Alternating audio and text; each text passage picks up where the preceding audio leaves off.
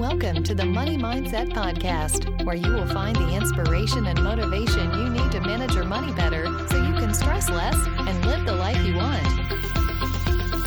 This is Ashley Patrick with Budgets Made Easy and the Money Mindset Podcast. Today we are talking to Derek Hagen, who's a financial health advisor and financial behavior coach. He is the founder of Money Health Solutions, a financial therapy and consulting firm that helps clients develop a healthy relationship with money and align their money and their values. So, today we're going to talk about the psychology of money and how your mindset is developed and things that you can do to improve it and, and get together on the same page with your spouse. So, you know, working individually on your money mindset and then coming together so that you guys can work on common goals as a couple and really live the life that you want. So, before we jump in, be sure to check out the budget challenge. It's a seven day pay what you want budget challenge. is broken down into daily steps to reduce the stress and overwhelm on getting started. You know, I get messages every day as I'm overwhelmed and I don't know where to start. This is where you start, and it is uh, daily videos and training on getting started. And it's not just about money, it's about changing your mindset you know, setting your goals, breaking those goals down, and then working on your budget uh, so that you can put your money toward your goals of saving money or paying off debt, whatever it may be. So you can check that out at budgetsmadeeasy.com slash budget dash challenge, and I will include it in the show notes as well. So let's dive in. Today we have Derek with Money Health Solutions, and we are going to talk about psychology and money. So thanks, Derek, for being on with us today. Thank you for having me. I appreciate it. Ah, no problem. I am so excited to talk to you today because this podcast is all about our money mindsets and how we change our thinking about money and make better habits. Um, and, you know, everything kind of starts with how you think about money and how you view money. So that's really kind of your focus. Uh, so I'm so excited to talk to you today. Um, but before we jump right in, can you just kind of tell us a little bit about yourself? Yeah, so Derek Hagen, I live in um, suburban Minneapolis, and I work, as you mentioned, Money Health Solutions, working virtually with people around the country and in Canada actually to help them achieve a stronger relationship with money.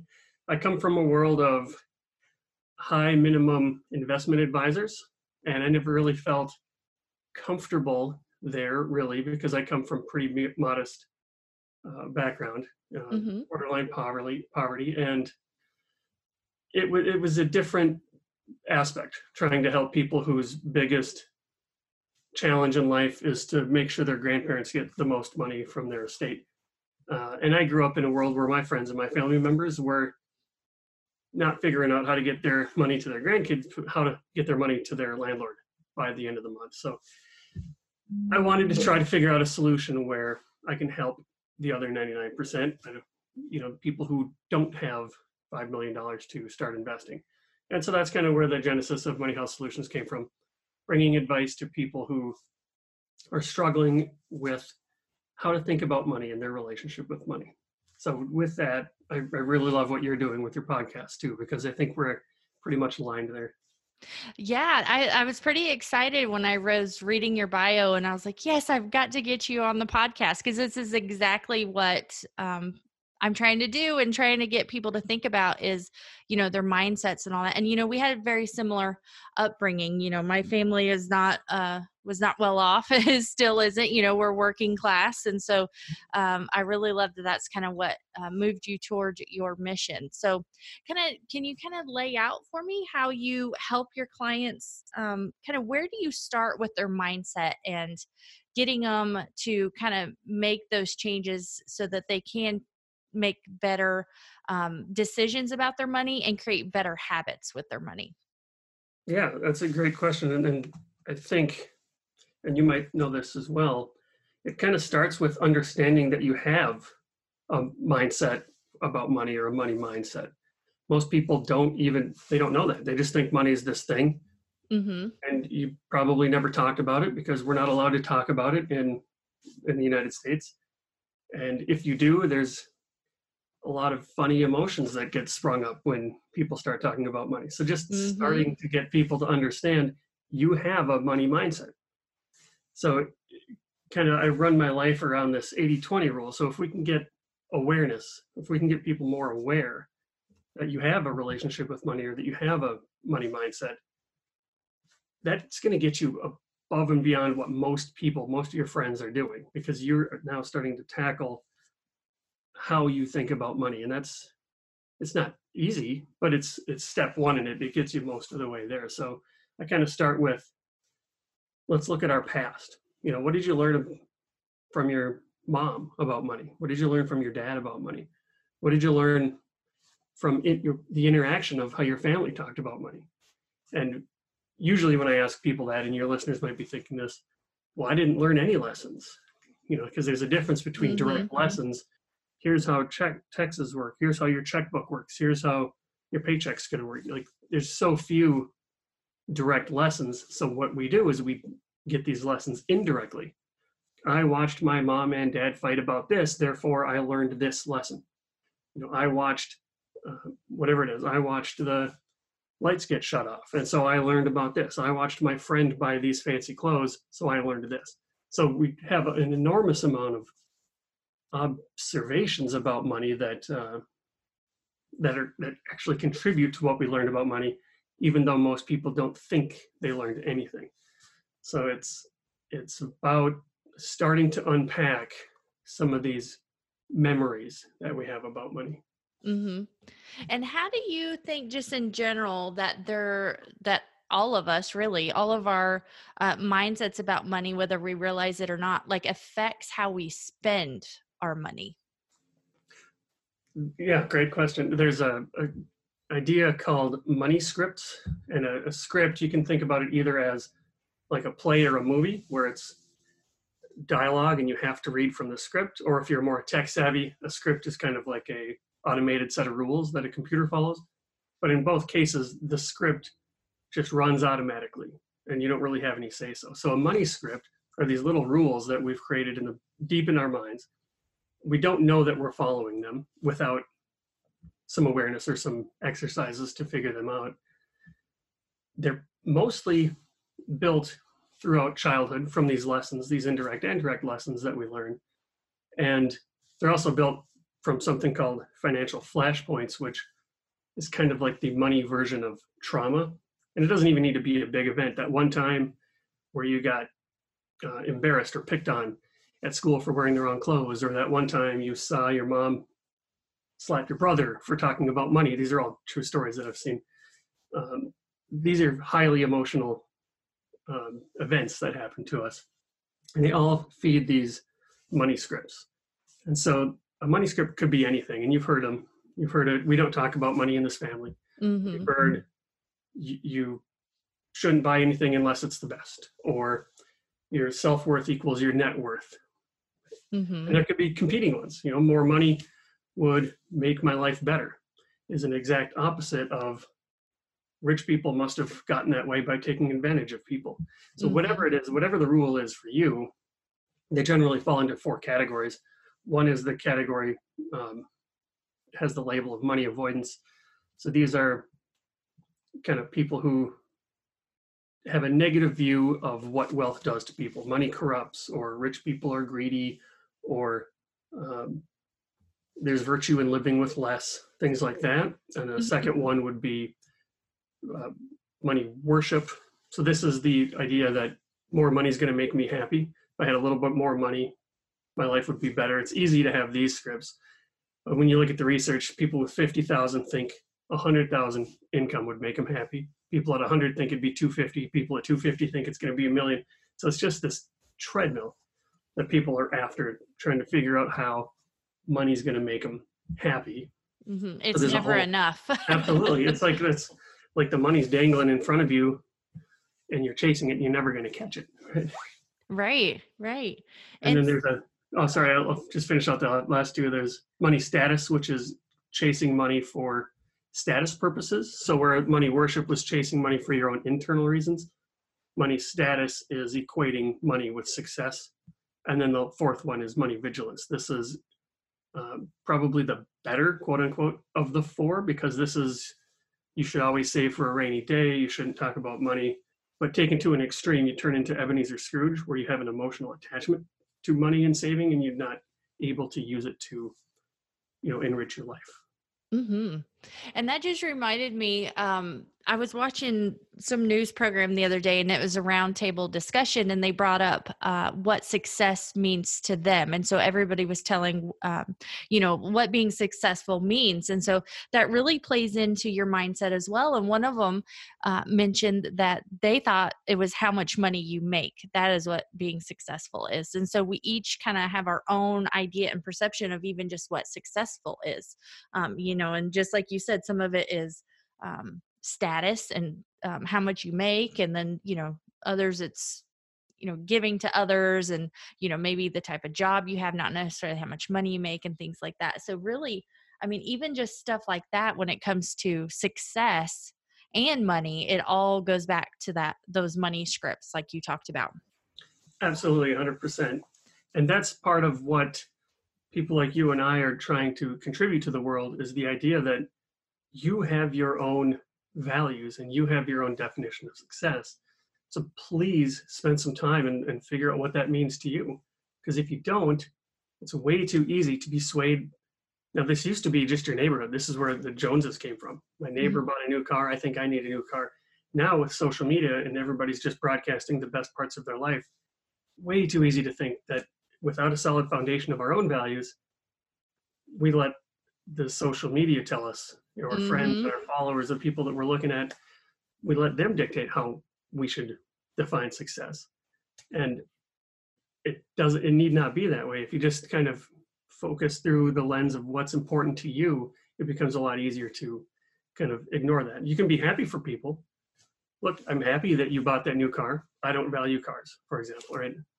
Uh, instead of feeling that guilt or that shame that I don't have that car. Right? hmm So it makes Right. it easier to kind of float through life and be happy for people for having their values, but recognize what yours are. Absolutely. Um, and so, how do people go about once they recognize, okay, this is what I'm thinking, and it may or may not be accurate, um, but this is how I view money? How do they go about kind of changing that mindset so that they can, you know, plan for the future and make better habits? That's a that's a great question. And so most of the time, just having so this awareness is part of that 80 20 rule. Just having awareness of where these beliefs and behaviors came from, even if you're not fully accurate, you think this might be where it came from. That's often enough to start to challenge your beliefs because most people don't know why do I go shopping when I'm stressed out. So hmm do some digging and find out that oh well it's because i was deprived for example I'm, this is never a, a one-on-one you know relationship but for somebody who stress shops it could be that maybe they felt deprived when they were a child or there could be a thousand other rules but whatever that is once that switch is in your brain it becomes a little bit easier to say oh that's why i do that. I guess i don't need to or let me figure out a different way that i can satisfy that my needs when I'm feeling this way or something like that. hmm If awareness isn't enough, but usually it is, then you can start to challenge those beliefs. And to challenge those beliefs, uh, there's a couple of ways to do it. My favorite is to try to think of a counter example. So whatever belief that you have that's limiting, can you think of a counter example? So for example, if you remember math class and they start to do proofs and things like this, you can't prove every iteration of a, an equation. But if you can find one instance where it doesn't work, now you've disproven that rule. It only takes one. So it's kind of the same thing with our beliefs. If I think rich people are greedy, for example, which is kind of a common one, can I think of an example where that's not the case? And the closer to your inner circle, the better. Maybe you've got that rich uncle, or maybe you've got uh, your boss or something, somebody who's, yeah, they're actually a good person, and I think they have money. So you can start to start to peel back the layers of that onion of maybe maybe I've been wrong. Maybe I've only been seeing part of that equation. And so you can zoom out and see a bigger picture. It challenges your beliefs. And when you challenge those beliefs, it now opens you up to uh, create or craft new beliefs for yourself. Oh, that is really good example. That um, just reminded me of the book, The Millionaire Next Door. Um, Mhm. I'm sure you've heard of it. Yep, yep. and it's, you know, people have this idea that millionaires make a million dollars a year or they live like, you know, the celebrities that we see all over TV. But in reality, they're not like that at all. Like they make average income, you know, they don't buy new cars, they wear like $20 jeans, uh, you know, they just spend their money wisely and invest their money. So that really goes back to that belief of, you know, "Oh, well, I'm never going to be a millionaire, so why even bother like investing or anything like that? But Right, in reality, you can be. And so that's kind of one of those money mindsets that you can start to shift. And that's it's a pretty good book. I mean, it has all the statistics and all that stuff about they studied a bunch of millionaires. Um, and I think Right. there's some other books uh, similar to that, but that's kind of the most popular one. Yeah, and that's one I I've recommended that one uh, a lot to my clients. It's uh it's fascinating because again, it, it it can become common knowledge for people like you and me in the industry to to understand this, but sometimes it's easy to forget that the masses, normal people walking around who don't talk about money, Mm-hmm. they don't know that.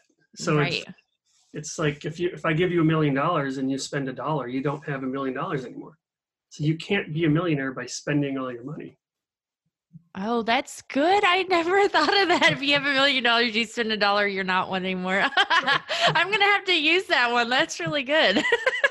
It's a it's a really cheap example of what it means to not spend.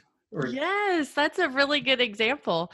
Uh, so, and I get this question a lot. And so, um, you know, o- on this podcast, I've talked about um, kind of help for married couples and getting on the same page and um, getting like working on your mindsets individually so that you can work in together because obviously you each have your own ways of thinking about money and but you need to come together so that you can reach your common goal so do you have any tips and advice for couples that are just really struggling to get on the same page financially yeah, so I'll try to give you the biggest bang for the buck um, because this is the kind of topic that can take weeks to yeah fully, yeah fully grasp. But um, the two biggest pieces that'll get you the the most way there is first understand that we've all got these basic needs and all of our behaviors are just desperate attempts to try and meet these needs so you've got and some of those are opposites too right we all have a need for autonomy we need to make our own decisions we also have a need for uh, connection So- Mhm. those are kind of different. So the funny example is, do you know anybody who's kind of felt lonely? So they text people on their phone, "Hey, let's go hang out," and then you hang out, and you think, "Oh man, I just really want to be alone," yeah yeah because those are two competing needs that you have. So we've all got needs and values, and the way that we approach those isn't always productive. So here's a simple solution: if your spouse and we'll keep this about money. If your spouse comes in home and says, Hey, we need to just got back from the dentist, for example, and Junior needs braces. Oh, we can't afford braces. It's easy. Boom, there's a fight. Or you open up the American Express bill, all of a sudden, boom, there's a fight. Well, what is more likely? Is it more likely that your spouse is trying to attack you? Or is it more likely that there's a need that's not being met? So if you just take a step back and ask yourself that question, it's almost almost never the case that they're trying to attack you. There's always some reason that they're acting the way that they do. Same with you. Everybody Mhm, has mhm. these strategies that we use to meet our needs and our values. So take a step back. Are you trying to harm me? Or is there something deeper? Now let's talk about what's deeper. And this is not making it sound super simple because you're going to be emotionally flooded as well. As soon as people, as soon as we hear something that sounds like criticism, it's very common for us to go into defense mode. mm-hmm And defense mode sometimes means uh, a counterattack. And that's what, and then boom, now you're in a fight. So it does take some time to actually take a step back, cool off, and say, okay, what's happening here? Tell me more about that, right? Let's get a conversation going about what actually is on your mind. Because when you said that I spend too much money, that was an attack that I don't need to respond to because there's something below the surface that we need to figure out what it is. Mm-hmm. So that's tip number one is just trying to figure out or just trying to take a step back and, and trying to get some space between stimulus and your response. Because if you re- if you respond too quickly, it's not likely to go super well. Yeah, yeah, th- that's important, especially. I mean, not even just for money, but yeah, take a step back and cool off. Yeah, that's a that's a huge that's going to be the biggest bang for the buck.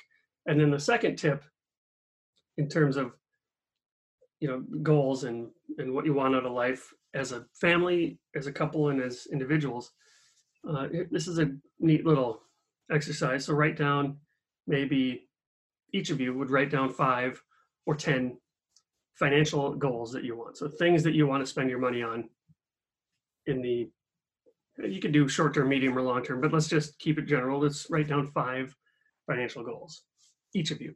And then you come together and you talk about what what were your five, what were my five. Maybe there'll be some commonalities, and those will for sure go onto the couple's goal list. And then you can start to figure out as you're talking, maybe there's some goals that you didn't think about when you were writing it down. Those can go on the couple's goal list. And then ones that person A has that person B doesn't have, and vice versa. You can start to think about is there ways that you can accomplish that goal and I can accomplish my goals? Or maybe there's some, uh, you know, some trade offs that we need to make to make something happen. Can we tweak these goals? But starting off with individual goals that you want to do, each of you want to do, and then coming together and having a civil conversation about what does that mean for the for the partnership Mm-hmm. and i further would would ask people when you see that list of goals this has got to be a no shame no blame conversation it's too easy to look at that and say what we're not no we're not mm-hmm. going to Yeah. pay for all four years of college you are dumb yeah. that's going into that attack mode again. So let's start and say, okay, well, tell me why that's important to you. And then you can start to peel back and get to the core of, oh, actually, I thought it would be nice to pay for all of junior's college, but I can see your point now that maybe we can only pay for two years or something like that. So avoiding the temptation to judge is, is really hard, but it's going to be very productive if you can get yourself to do that. Absolutely. Um, and the last uh, general question I have I always ask everybody what their favorite nonfiction book is because reading is so important, um, even for your money and just your personal well being and everything. So, what is a nonfiction book that you would recommend? And I have to pick one. well, it can be more than one. It doesn't even have to be money related, it can just be any nonfiction book. Oh, sure. Oh, great. So, um, wow. I well, so Millionaire Next Door. Let's just throw that one on the table already. And then there's a book called Mind Over Money by uh, Brad Klontz and Ted Klontz, which really tackles the psychology of money. So I'd recommend that one for sure. And then in terms of a non-money related book, Start with Why by Simon Sinek is absolutely amazing because that gets you thinking about how we've all got a reason that we do everything and that often goes unexplored too so hmm start with why simon sinek mind over money brad and ted klontz Awesome. I'll have to check those out. I'll add them to the list and then I always link to them in the show notes as well. oh nice. Oh, so, do you have any last words of wisdom? Any last pieces of advice? the last pieces of advice is going to sound like a broken record but take a step back when you're talking about money and try to calm yourself down before responding put a little space in between your response and the stimulus and ask yourself why even if you have to ask yourself why a couple of times that'll make your money conversations start to go in the right direction Absolutely. I mean, and that even works not even um, you know, with couples, but also with yourself. You know, if you're Mhm. really wanting like this designer purse, you know, don't buy it right away. Just kind of step back, think about it for a little bit, think about why you want it, and that'll really help you make the decision whether or not you can't afford it or if you really, you know, should buy it or something like that. Is that Well, kind of what you're saying? Yeah, that's for sure. And, and if you if you go through the exercise to figure out why money is important to you, what are your values, your core personal values, then you can view all your purchases through that. And then that space between stimulus and response is to ask yourself, is this something I value? How will I feel tomorrow if I buy this? Do I even have room for it? So then then if it's Amazon, if you're doing stuff online, for example, throw it in the cart or throw it in a list and come Mhm. back to it in three days and see if you still want it because that'll that gets rid of that I want it now kind of that we all get. And then when you come back, you can say, well, I'm never going to read that book. Delete. Yeah, exactly. I do that from time to time. Or then if I just like, I'm like, oh, I need to buy this. And so I jump on and I order it. And then two days later, a package shows up and I'm like, I don't even, like, what did I order? I don't even remember. Yeah, I've been there too. like, wait, what's coming today? What is this? And you jump on and you say, oh, shoot, why did I buy that? oh, yeah. I forgot about that. It seemed And- like very important at the time. yeah exactly um, and where can people find you so i know you have um, a lot of resources on your blog and um, so you want to give people your website and social media where they can find you Yeah, the best places to find me are so I write about the psychology of money at moneyhealth.blog. And there I use kind of personal stories and um, just kind of quick sketches to try to get past the complexity and really get to the heart of, of the matter and try to help people conquer their relationship with money. Uh, so that's the blog. And then I offer advice over at moneyhealthsolutions.com. So moneyhealth.blog is the blog, moneyhealthsolutions.com is the advice side of the business. And you can see links to the different um, social media outlets on there, but those are the two main places people can find me. awesome and i will link to those in the show notes as well of course and be sure to go check out his amazing resources i was checking him out this morning he's got a lot of good um, free resources for you as well so thanks so much derek for um, coming and talking with us today Um, thank you for having me. I really appreciate it. Thanks. Thank you so much to Derek for coming on the podcast today. And don't forget that to start changing your money mindset, get your finances in order, it all starts with the seven day pay what you want budget challenge.